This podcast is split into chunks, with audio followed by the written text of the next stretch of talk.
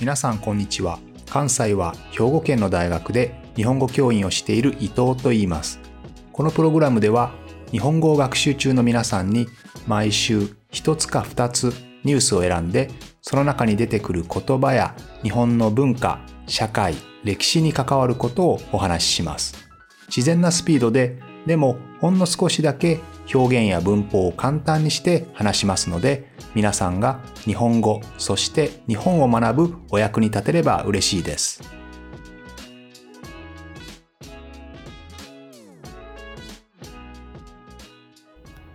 えー、皆さんこんにちは、えー、今日でこの番組もひゃっかいめということで、趣味で始めましたけれども、なんとなくやってると続くもんですね。ということで、えー、このポッドキャストでは日本語学習中の皆さんに、まあ、自然な、えー、日本語のスピードに慣れてもらって、えー、それで日本についていろいろと学んでもらえたらいいなということでやっているんですけど、今日はですね、えー、まあ自然な会話についても皆さんに耳に慣れてもらおうと思いまして、まあ、ひゃっかい記念ということで、えー、ちょうど私の教え子が、えー、ロンドンにいまして、私もロンドン出張中ですので、えー、そのインタビューの模様をお届けしたいと思います。えー、じゃあ今日はですね、えー、ちょうどひゃっかい記念ということで、えー、イギリスに、えー、来てます。イギリスのロンドンに来てますので、そこで、えー、今日は私の教え子が働いているので、ロンドンの大手の金融機関で働いている、えー、エイミーさんを、えー、からですね、インタビューをしたいと思います。エイミーさん、こんにちは。こんにちは。はい。じゃあちょっと軽く自己紹介ということで、えーっとまあ、できれば留学時代の話から、はい、自分のこうキャリアというか、はい、を話してください。はい。えー、もう本当ね、じゅうねんぶりっていうことで久しぶりで、ちょっといろいろ記憶をたどらなきゃいけないと思うんですけど、そうですね、もう本当生まれも育ちもずっとフィリピンっていうこともあったんですけど、まあ、母親がフィリピン人で、で父親が日本人っていうことで、ずっと日本に興味があったっていうのもありまして、でやっぱり父親が日本語しか喋れなくて、少しずつ自己流で勉強とかはしたんですけど、やっぱりイントネーションとか喋り方とか現地の喋り方とか、やなんだ現地にいないとあの覚えられないものが結構あったので、いつか日本に留学できないかなっていうことで。ということで、エイミーさんはお母さんがフィリピン人、お父さんが日本人ということで、でも住んでいる場所はずっとフィリピンだったんですね。大学もフィリピンの大学を出たんですけれども、まあ、自分のお父さんの出身国である日本に一度来たい、そこで学んでみたいということで、日本にいちねんかん交換留学に来たわけです。その時に私の学生になってくれたわけですけれども、まあ、日本にはね、こういう日系のフィリピン人、日系のハワイ人、あるいは日系のブラジル人ですね、えー、こういった、まあ、日本人の親、特に片方ですね、片方お父さんかお母さんどちらかが、えー、日本人というパターンの日系の、えー、留学生がたくさんいますね。で、彼らはですね、あの表面上というか話すときはですね、えー、と非常に上手なですね、ほぼバイリンガルに近い形ですけれども、自分の現地の言葉と、それから日本語ですね、これがほぼバイリンガルな感じですけど、ただですね、日本語に関しては、えー、書くとなかなか大変なんですね。読み書きが非常に難しいという、だから表面上ネイティブのようなんですけど、読み書きが全くできないというパターンの学生も少なくないですね。エイミーももともとフィリピン育ちということで、えー、非常に明るい学生だったのもあって、よく喋るんですね。非常によく喋って、日本語もとても上手なので、他に一緒に日本語を学んでいる学生たちよりもはるかに話す能力は高いんですけど、えー、書くとですね、結構大変な苦労してましたね。で、いちねんかんですね、そうやって頑張って、まあ、特に読み書きに集中して勉強してですね、そしてフィリピンの、えー、国に戻って自分の大学を卒業して、その後日本に戻ってきて、日本で、えー、しばらく過ごしたそうですね。最初は何年間かフリーターとかもしてて、うんうん、でそこからどうするかってなった時に、ちょうど友達、リクルーターの友達から連絡来て、なんか、えー、エイミー、あのちょうど仕事探してるよねみたいな感じで、ちょうどちょっとエイミーに合いそうなお仕事があるんだけど シーディー 渡してくれないって言われたきっかけで、トントン拍子で進んでしまって、うん、今気づけば、えっと、最初東京で始めた、えっと仕事あと会社がもうロンドンに転勤させてくれることになって、もう、もうすぐ今年くがつでにねんになります。えー、ということで、まず大阪大学に留学した時は、うんフィリピンの大学の時の何年生の時ですか？わあ、何年生？よねん生かな。よねん生。はあ、よねんかさんねん生くらいでしたね。で、そんなにあの日本日本じゃないや、フィリピンの大学ってじゅうろくさいから、うんうん、その時は始まるので、全然早いというか、日本って大学ってじゅうはちから始まるじゃないですか。そうですね。ちょっと補足しておきますと、フィリピンはにせんじゅういちねんまでは初等教育、小学校ですね、小学校がろくねんかん、次の中等教育、中等教育っていうのは中学校と高校ですね、中高合わせてよねんかんですので合計じゅうねん、その後大学に入ったんですけれども、日本はですね、皆さん知っている通り、小学校がろくねん、中学がさんねん、高校がさんねんですのでじゅうにねんですね、じゅうにねん勉強してから大学に入りますので、ちょっとこのシステムが違ったんですね。で、今ではですね、日本と同じようにじゅうにねんかん勉強してから大学に入ります。フィリピンもね、フィリピンも同じ形になりましたけれど、少し区切りは違いますけれども、そういう形になりましたので、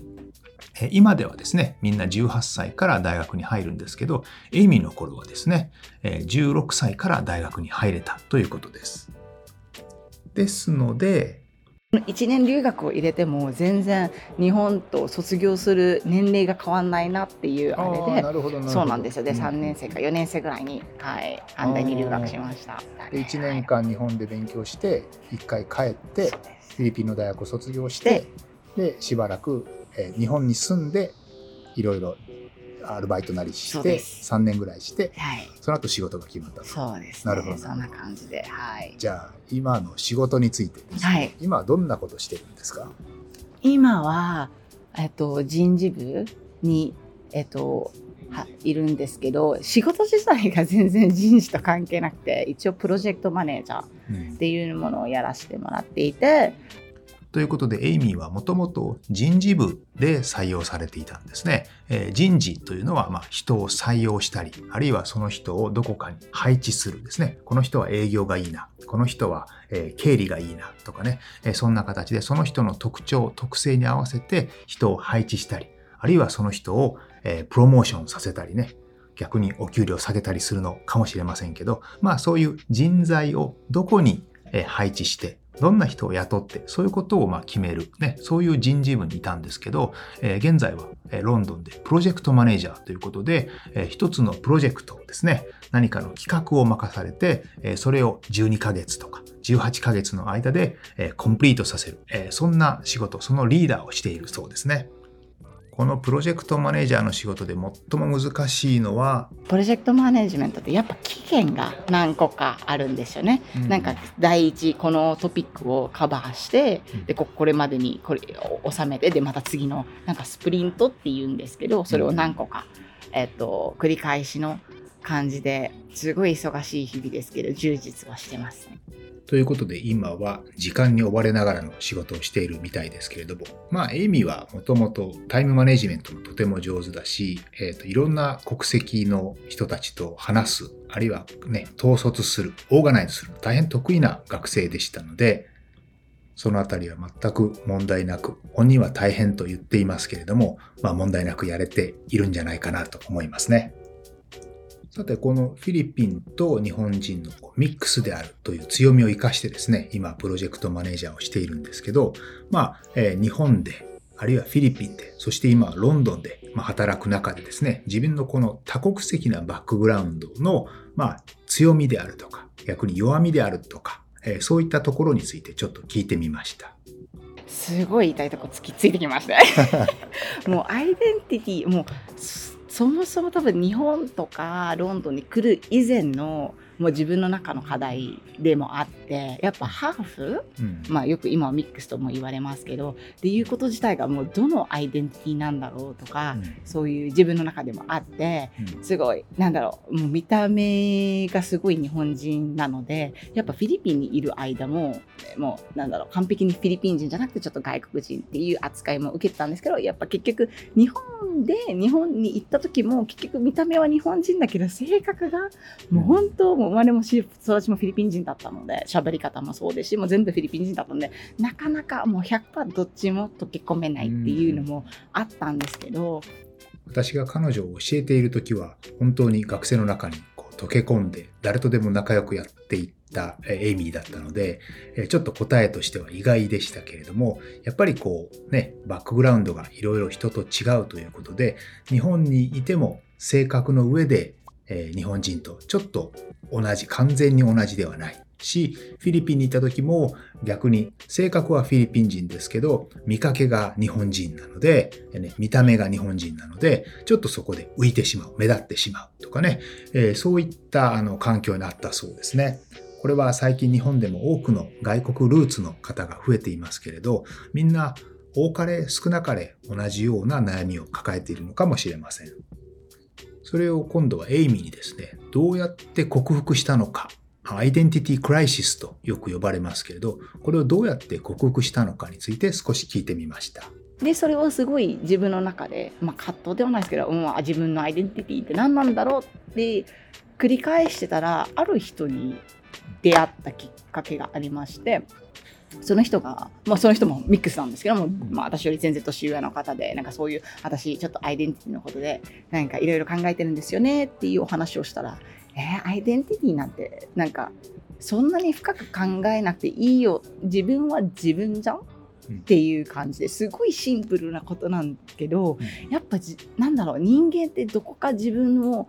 どっかの型にはまらないと不安がるっていうところがあって、それを聞いた瞬間、あ、そうだよねっつって、私はこのままなんで自分が日本人なのかフィリピン人なのかとかいろいろ考えなきゃいけないんだろう、だからもういいとこ取りをしようと思って、うん、だからもう子供の頃から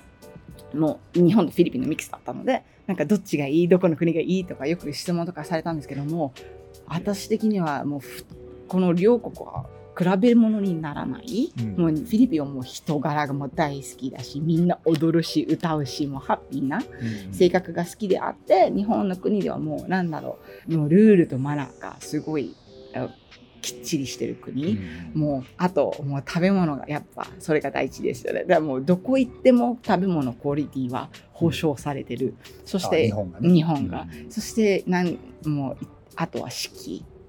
うん、もうフィリピンはもうずっと雨か晴れかだったので、もう秋もう夏春秋冬が感じられるっていうのはもう素敵でしたね。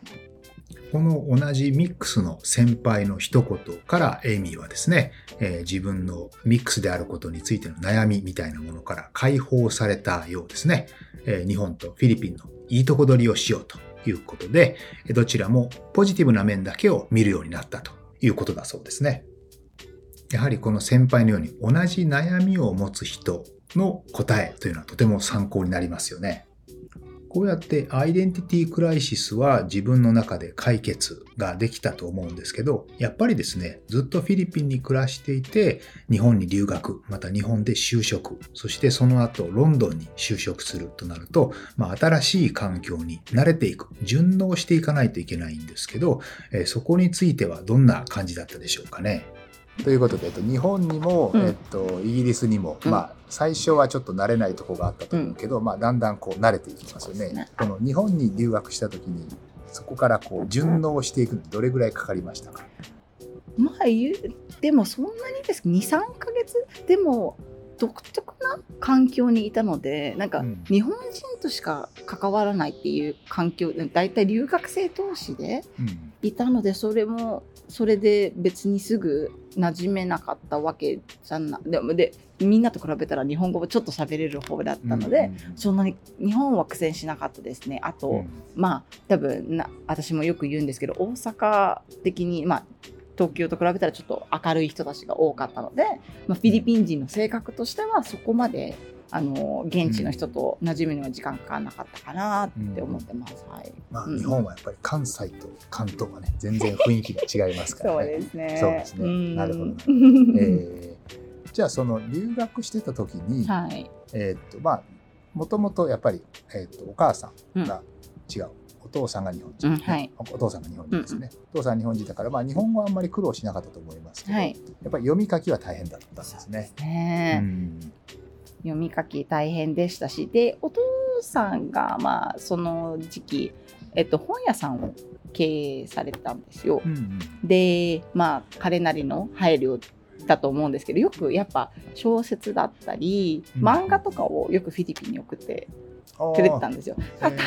けは覚えてたんですよ。でもやっぱ小説とかそういう読み、読み物だとアクセントとかは聞こえないじゃないですか、うんうん、だから、まあ、それをそこを直せば大体大丈夫だったのはすごいありがたいんですけど、やっぱ単語を覚えればなんとかなりますよね。いや多分どこの言語も。でそれを聞き取って聞き取りはやっぱまあありがちなんですけど、アニメとか、うん、もう全然その時も好きだったんでアニメとかゲームとか、うん、えっとする方だったので聞き取りは大事で、もうほんと喋るとこだけを改善しましたね、うん、はい。食生活とかは全然日本は大丈夫でしたか？いやもう本当あれなんですけど、フィリピン人の方にはあれなんですけど、私あんまりフィリピン料理が得意じゃなくて、まあ、好きなもの何個かあるんですけど、まあ、全般的にもうまあ脂っこいですし、結構味が強いんですよねフィリピン料理って。なので逆に言ったらもう日本料理がすごいぴったりでした。そうですね。食事については多分日本に来てあまり合わない、食べられないっていう人は少ないんじゃないでしょうかね。まあ、もちろんあの刺身のようなね、生魚とかタコとかね、そういったものは苦手な人多いですね。納豆とかね。ただまあそれ以外については基本的には非常にヘルシーですし、味もとても美味しいし、まあ安くいろいろなところでコンビニのねクオリティも高いですので、えー、食について苦労する方はあんまりいないですよね。ただですね、よく聞くのは野菜とか果物が非常に高いことと、それからあともう一つはパンですね。特にあの欧米系の方はあの真っ白のパン苦手な人多いですよね。いろんな穀物が入った、グレインが入ったような、えー、ちょっと重たいね、硬いパンを好む人が多いので、日本のような白くて柔らかい、ね、砂糖のようなパンというのはちょっと苦手な人多いかもしれませんね。うん逆にロンドンはどうですか、食事は？これもすごい失礼な話なんですけど、すごい物価が高いんで、外食とかも、うん、で日本みたいにコンビニとかもそこまで発展してないっていうか、うん、日本でやっぱ一人暮らしでコンビニ生活で大体どうにかなっちゃう、うん、もう時代なので、こっちは違うしで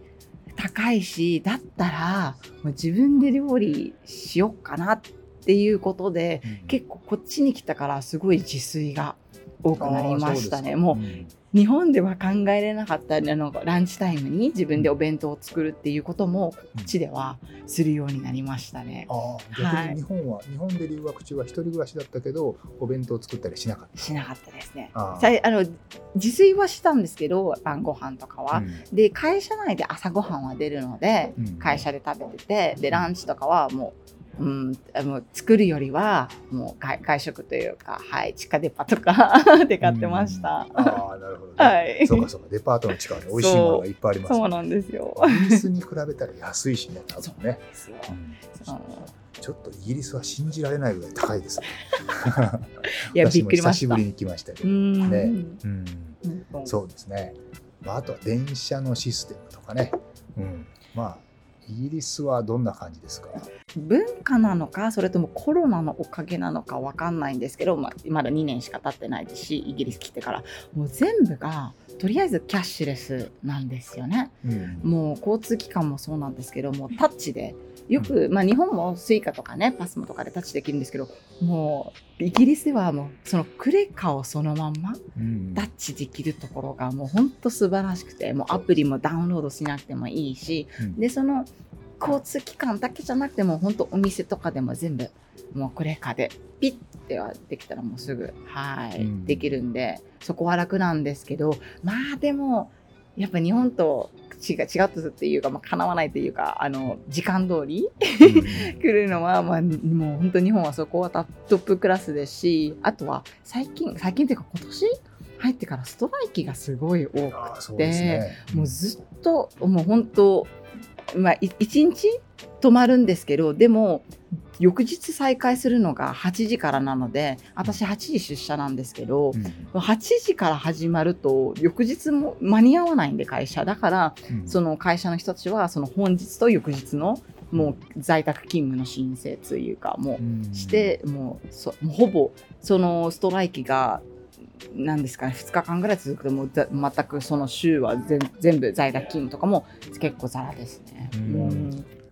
私も出張中にちょうどストライキにあってしまってですね、いろんな電車がキャンセルになったり、ものすごく遅れたりですね、えー、ということがありました。このあたりはちょっと日本とは全然違いますよね。日本は本当にいっぷん遅れただけで謝罪、謝りがありますからね。